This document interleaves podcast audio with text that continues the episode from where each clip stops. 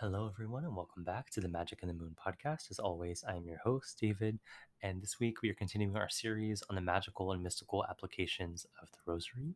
So, uh, if you haven't checked out um, the first episode in the series from last week, I would encourage you to do so as it kind of lays the context of what um, we're doing within the series.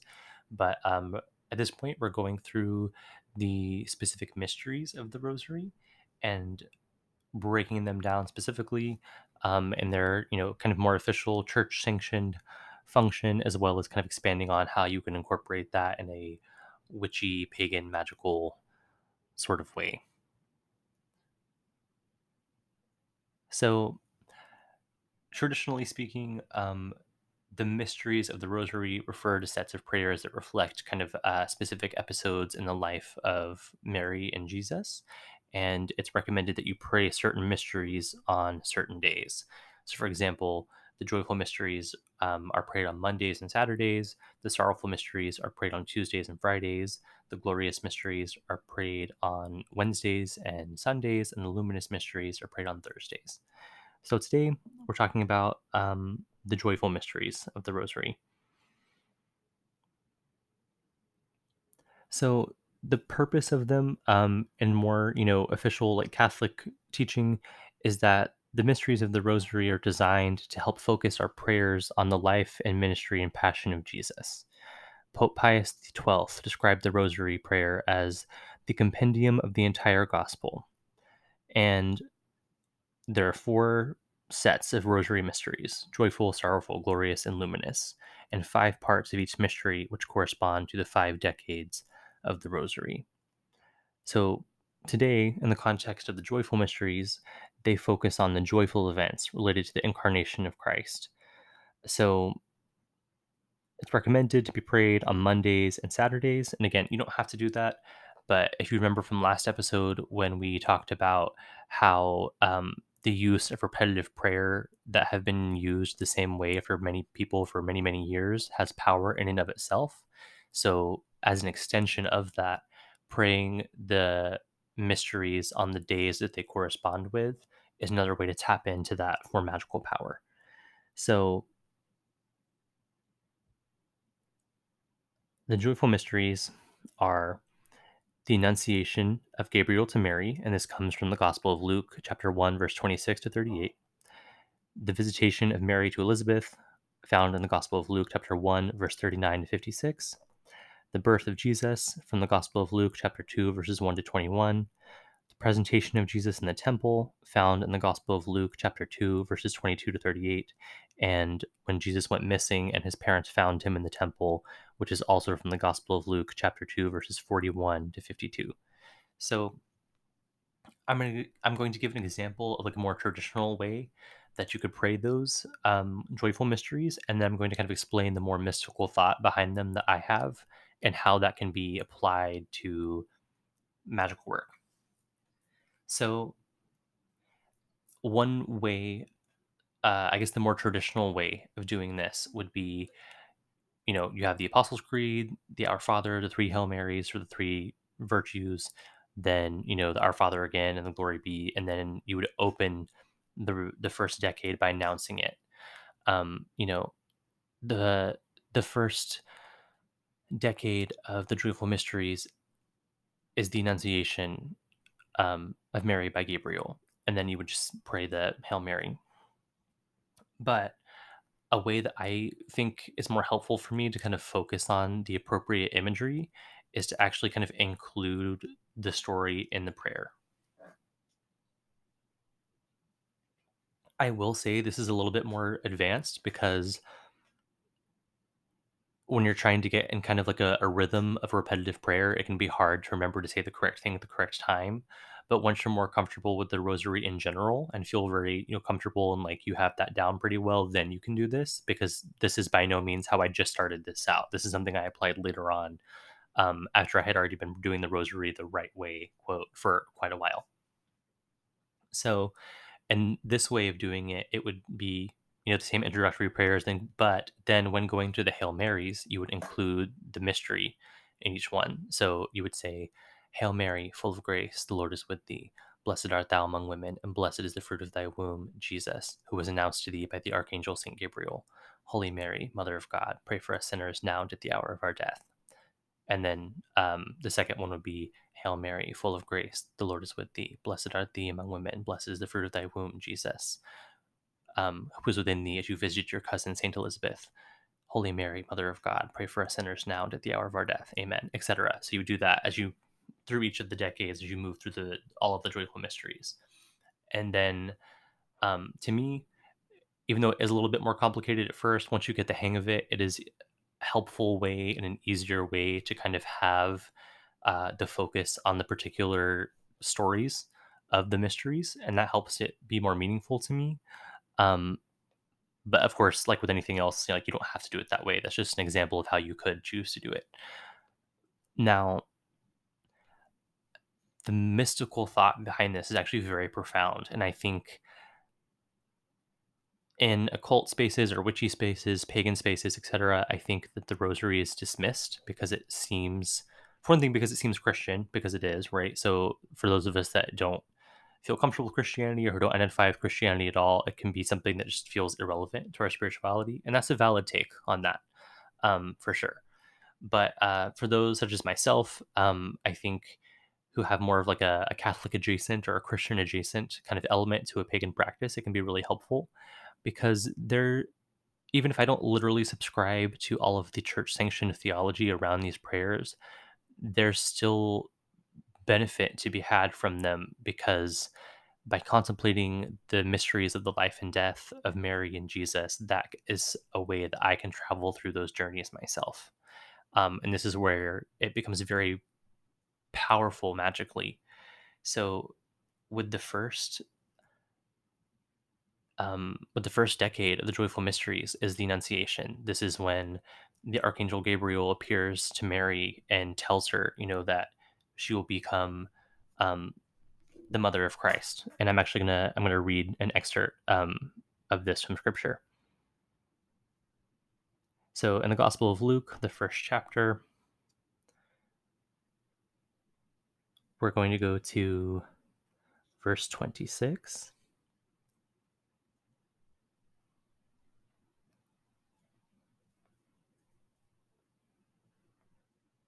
Okay.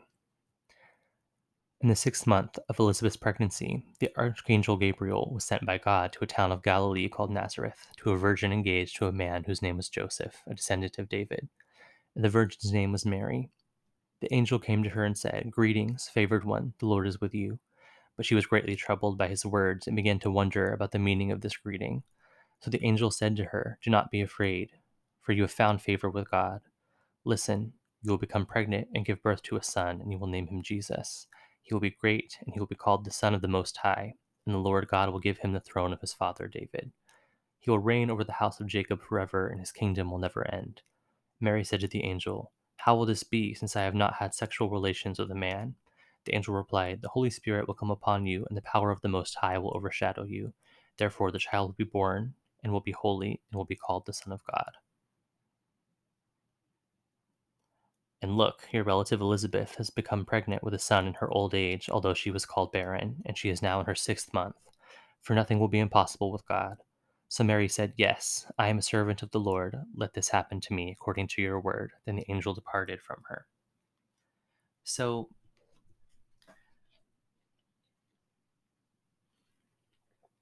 one thing that I think has been harmful for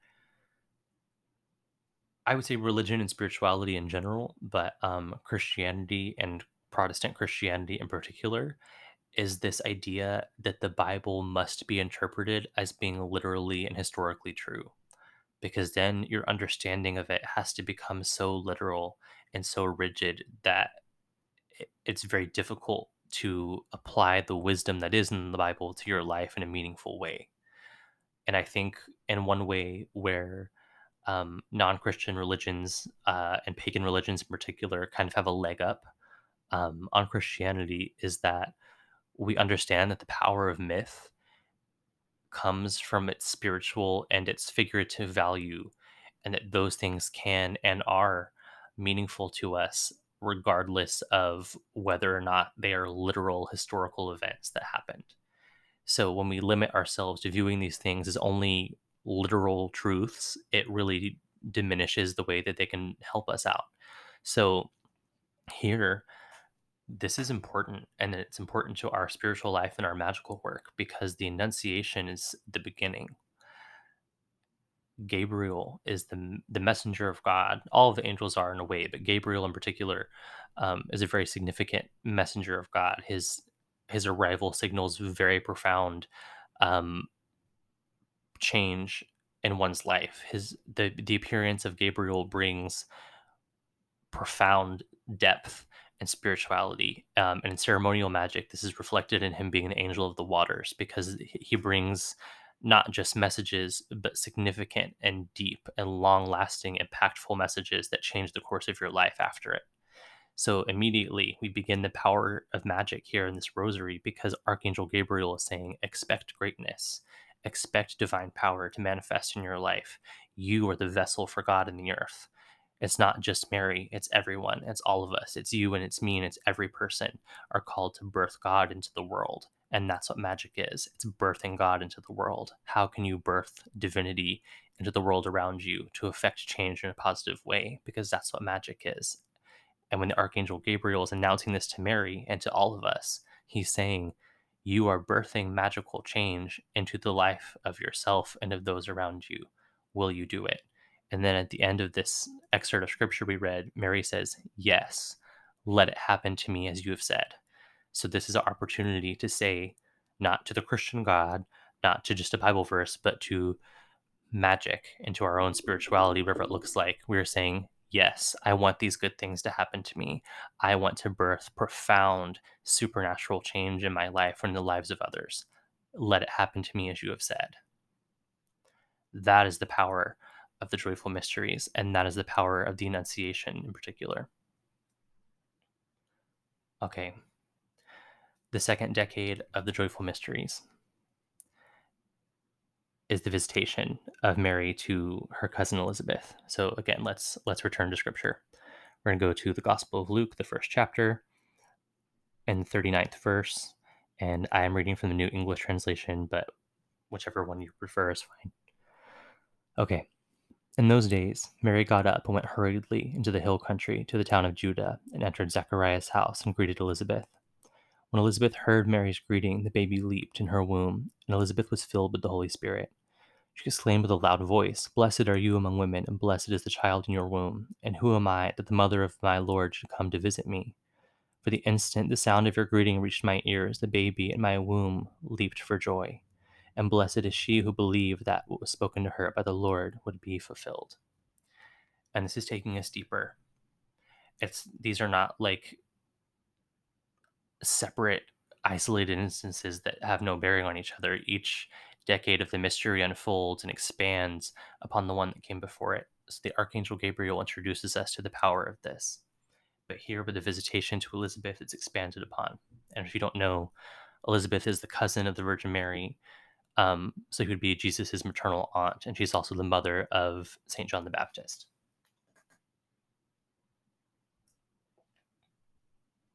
So this is a further unfolding of what has already taken place with the Archangel Gabriel. Because if Gabriel is saying, here is the opportunity to birth divinity into the world around you, here with the visitation, what we're seeing is the recognition of that by others. That something is different, something is special about this person, something is special about what's happening with you, something is special about what you're doing. It's having a tangible effect and it's creating um, almost a holy expectation from the people that surround you, even though it hasn't been birthed yet into reality. So, as you see this, as we're looking to the joyful mysteries, it's also the manifestation of magic. It's the descent of spirit into matter and the, the result, the tangible result of magic that we work. Blessed is she who believed that was spoken to her, that it would be fulfilled. This is kind of the faking it till you make it part of magic. It's having your mind made up and deciding this is going to happen the way that I want. I am going to get that thing I want. I do have that opportunity. I have that job already. I have that money already. I have that relationship already, or whatever it is that you're working magic to get. So the depth of this, right? Because we already know that we we are all mothers of God in our own way. This is the magical change. This is the second decade. This is the visitation. That's the power of that. Moving on to the third decade of the joyful mysteries is the birth of Jesus. And here we are going to go to the Gospel of Luke once again, chapter 2, verses 1 through 21. Now, in those days, a decree went out from Caesar Augustus to register all the empire for taxes. This was the first registration taken when Quirinius was governor of Syria. Everyone went to his town to be registered. So Joseph also went from the town of Nazareth to Galilee to Judea to the city of David called Bethlehem, because he was of the house and the family line of David. He went to be registered with Mary, who was promised in marriage to him, and who was expecting a child. While they were there, the time came for her to deliver her child, and she gave birth to her firstborn son, and wrapped him in strips of cloth, and laid him in a manger because there was no place for them in the inn. Now, there were shepherds nearby, living out in the field, keeping guard over their flock at night. An angel of the Lord appeared to them, and the glory of the Lord shone around them, and they were absolutely terrified. But the angel said to them, Do not be afraid. Listen carefully, for I proclaim to you good news that brings great joy to all the people. Today your Savior is born in the city of David. He is Christ the Lord. This will be a sign for you. You will find a baby wrapped in strips of cloth and lying in a manger. Suddenly, a vast heavenly army appeared with the angel, praising God and saying, Glory to God in the highest, and on earth peace among people with whom he is pleased. When the angels left them and went back to heaven, the shepherds said to one another, Let us go over to Bethlehem and see the thing that has taken place that the Lord has made known to us. So they hurried off and located Mary and Joseph and found the baby lying in a manger. When they saw him, they related what they had been told about this child, and all who heard it were astonished. But Mary treasured up all these words, pondering them in her heart and what they might mean. So the shepherds returned, glorifying and praising God for all they had heard and seen. Everything was just as they had been told. At the end of eight days, when he was circumcised, he was given the name Jesus, the name given by the angel before he was conceived in his mother's womb. And again, this is a deepening. This is an expansion upon the upon the first two decades of the joyful mysteries. In the Annunciation, Gabriel tells us that greatness is coming. And in the visitation to St. Elizabeth, we see that there's an expectation, there's a holy preeminence, there's a holy premonition of those close to us that feel the change before it comes. And the third decade, which is the birth of Christ, is the manifestation. It's the physical birthing, it's the physical reality of all the things that we had done magic for, prayed for, hoped for, wished for. And it's people around you being positively impacted by that. It's not just getting what you want, but it's bringing goodness, genuine goodness to yourself and to others. That people can tell that there's tangible um, real results that affects the lives of people in a positive way. And this is the the depth of that.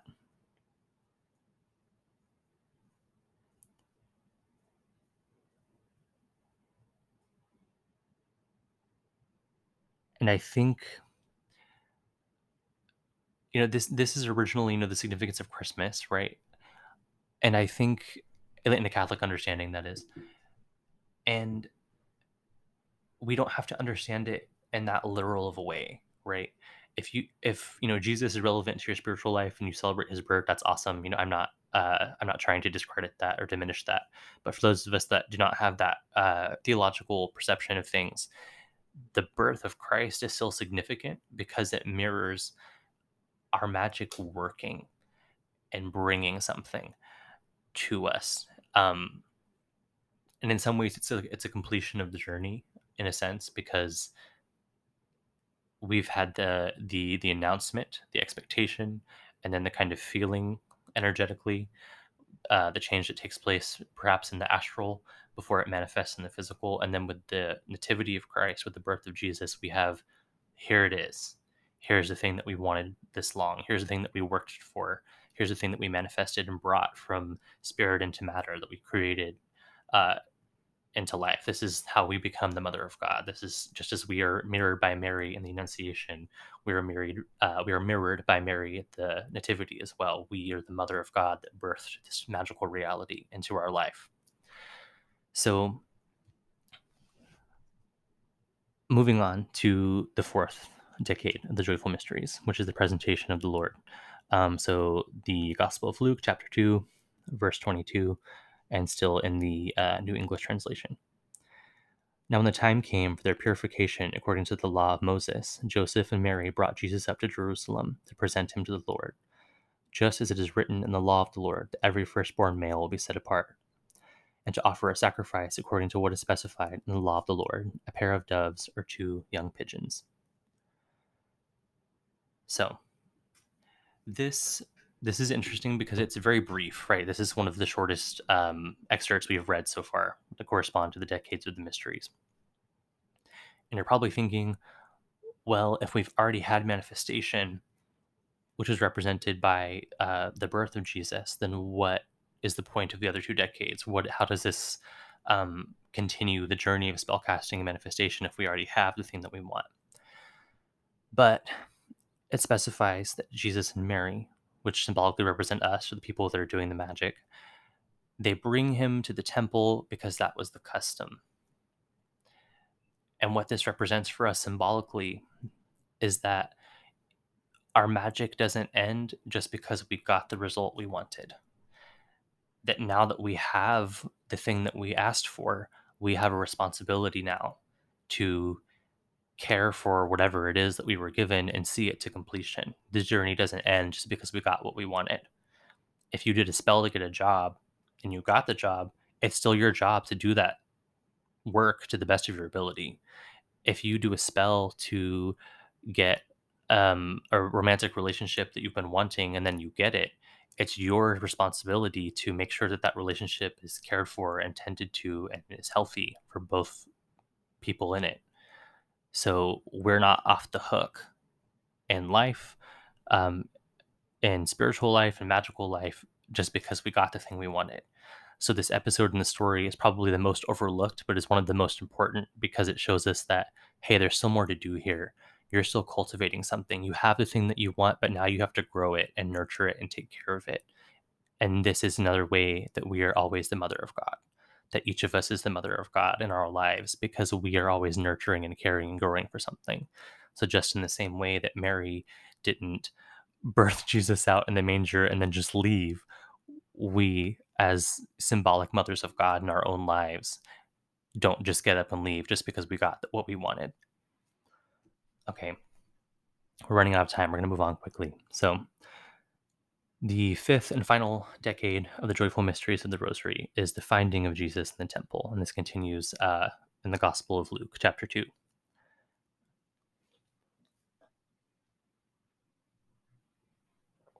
Okay, picking up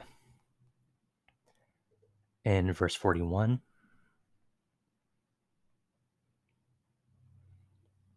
Now, Jesus' parents went to Jerusalem every year for the feast of the Passover. When he was twelve years old, they went up according to custom. But when the feast was over, as they were returning home, the boy Jesus stayed behind in Jerusalem. His parents did not know it, but because they assumed that he was in their group of travelers, they went a day's journey away. Then they began to look for him among their relatives and acquaintances.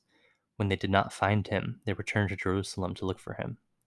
After three days, they found him in the temple of courts, sitting among the teachers, listening to them and asking them questions and all who heard Jesus were astonished at his understanding and his answers. When his parents saw him, they were overwhelmed. His mother said, Child, why have you treated us like this? Look, your father and I have been looking for you anxiously. But he replied, Why were you looking for me? Didn't you know that I must be in my father's house? Yet his parents did not understand the remark he made to them. Then he went down with them and came to Nazareth and was obedient to them but his mother kept all these things in her heart. and Jesus increased in wisdom and in stature and in favor with God and with people. A moment ago, when I said that the birth of Jesus, that the Nativity appears to be the completion of the journey, and in some ways, I think you can say that it is, because it is manifestation. But just as we learn from the presentation of Jesus that we have a further responsibility even beyond manifestation, this is truly the end of the journey. Because now the result of your work, which is Jesus, has achieved, as it says at the end of that uh, excerpt of scripture, an increase in wisdom and stature and favor with God and people. This is the true result. You have had the expectation, you have had the shift in the spiritual realm before its physical birth, you've had the birth, which is the manifestation you continue to guide and grow and nurture what you birthed. Oh, excuse me, I dropped something. You continue to guide and grow and nurture what you birthed. And then the thing that you birthed is now full and fully realized and complete and powerful. And that is the journey of the magic of the joyful mysteries of the Rosary. Hope you all enjoyed this. Um, I'm really looking forward to continuing this series with you, and you can look out for the episode on the sorrowful mysteries coming next week.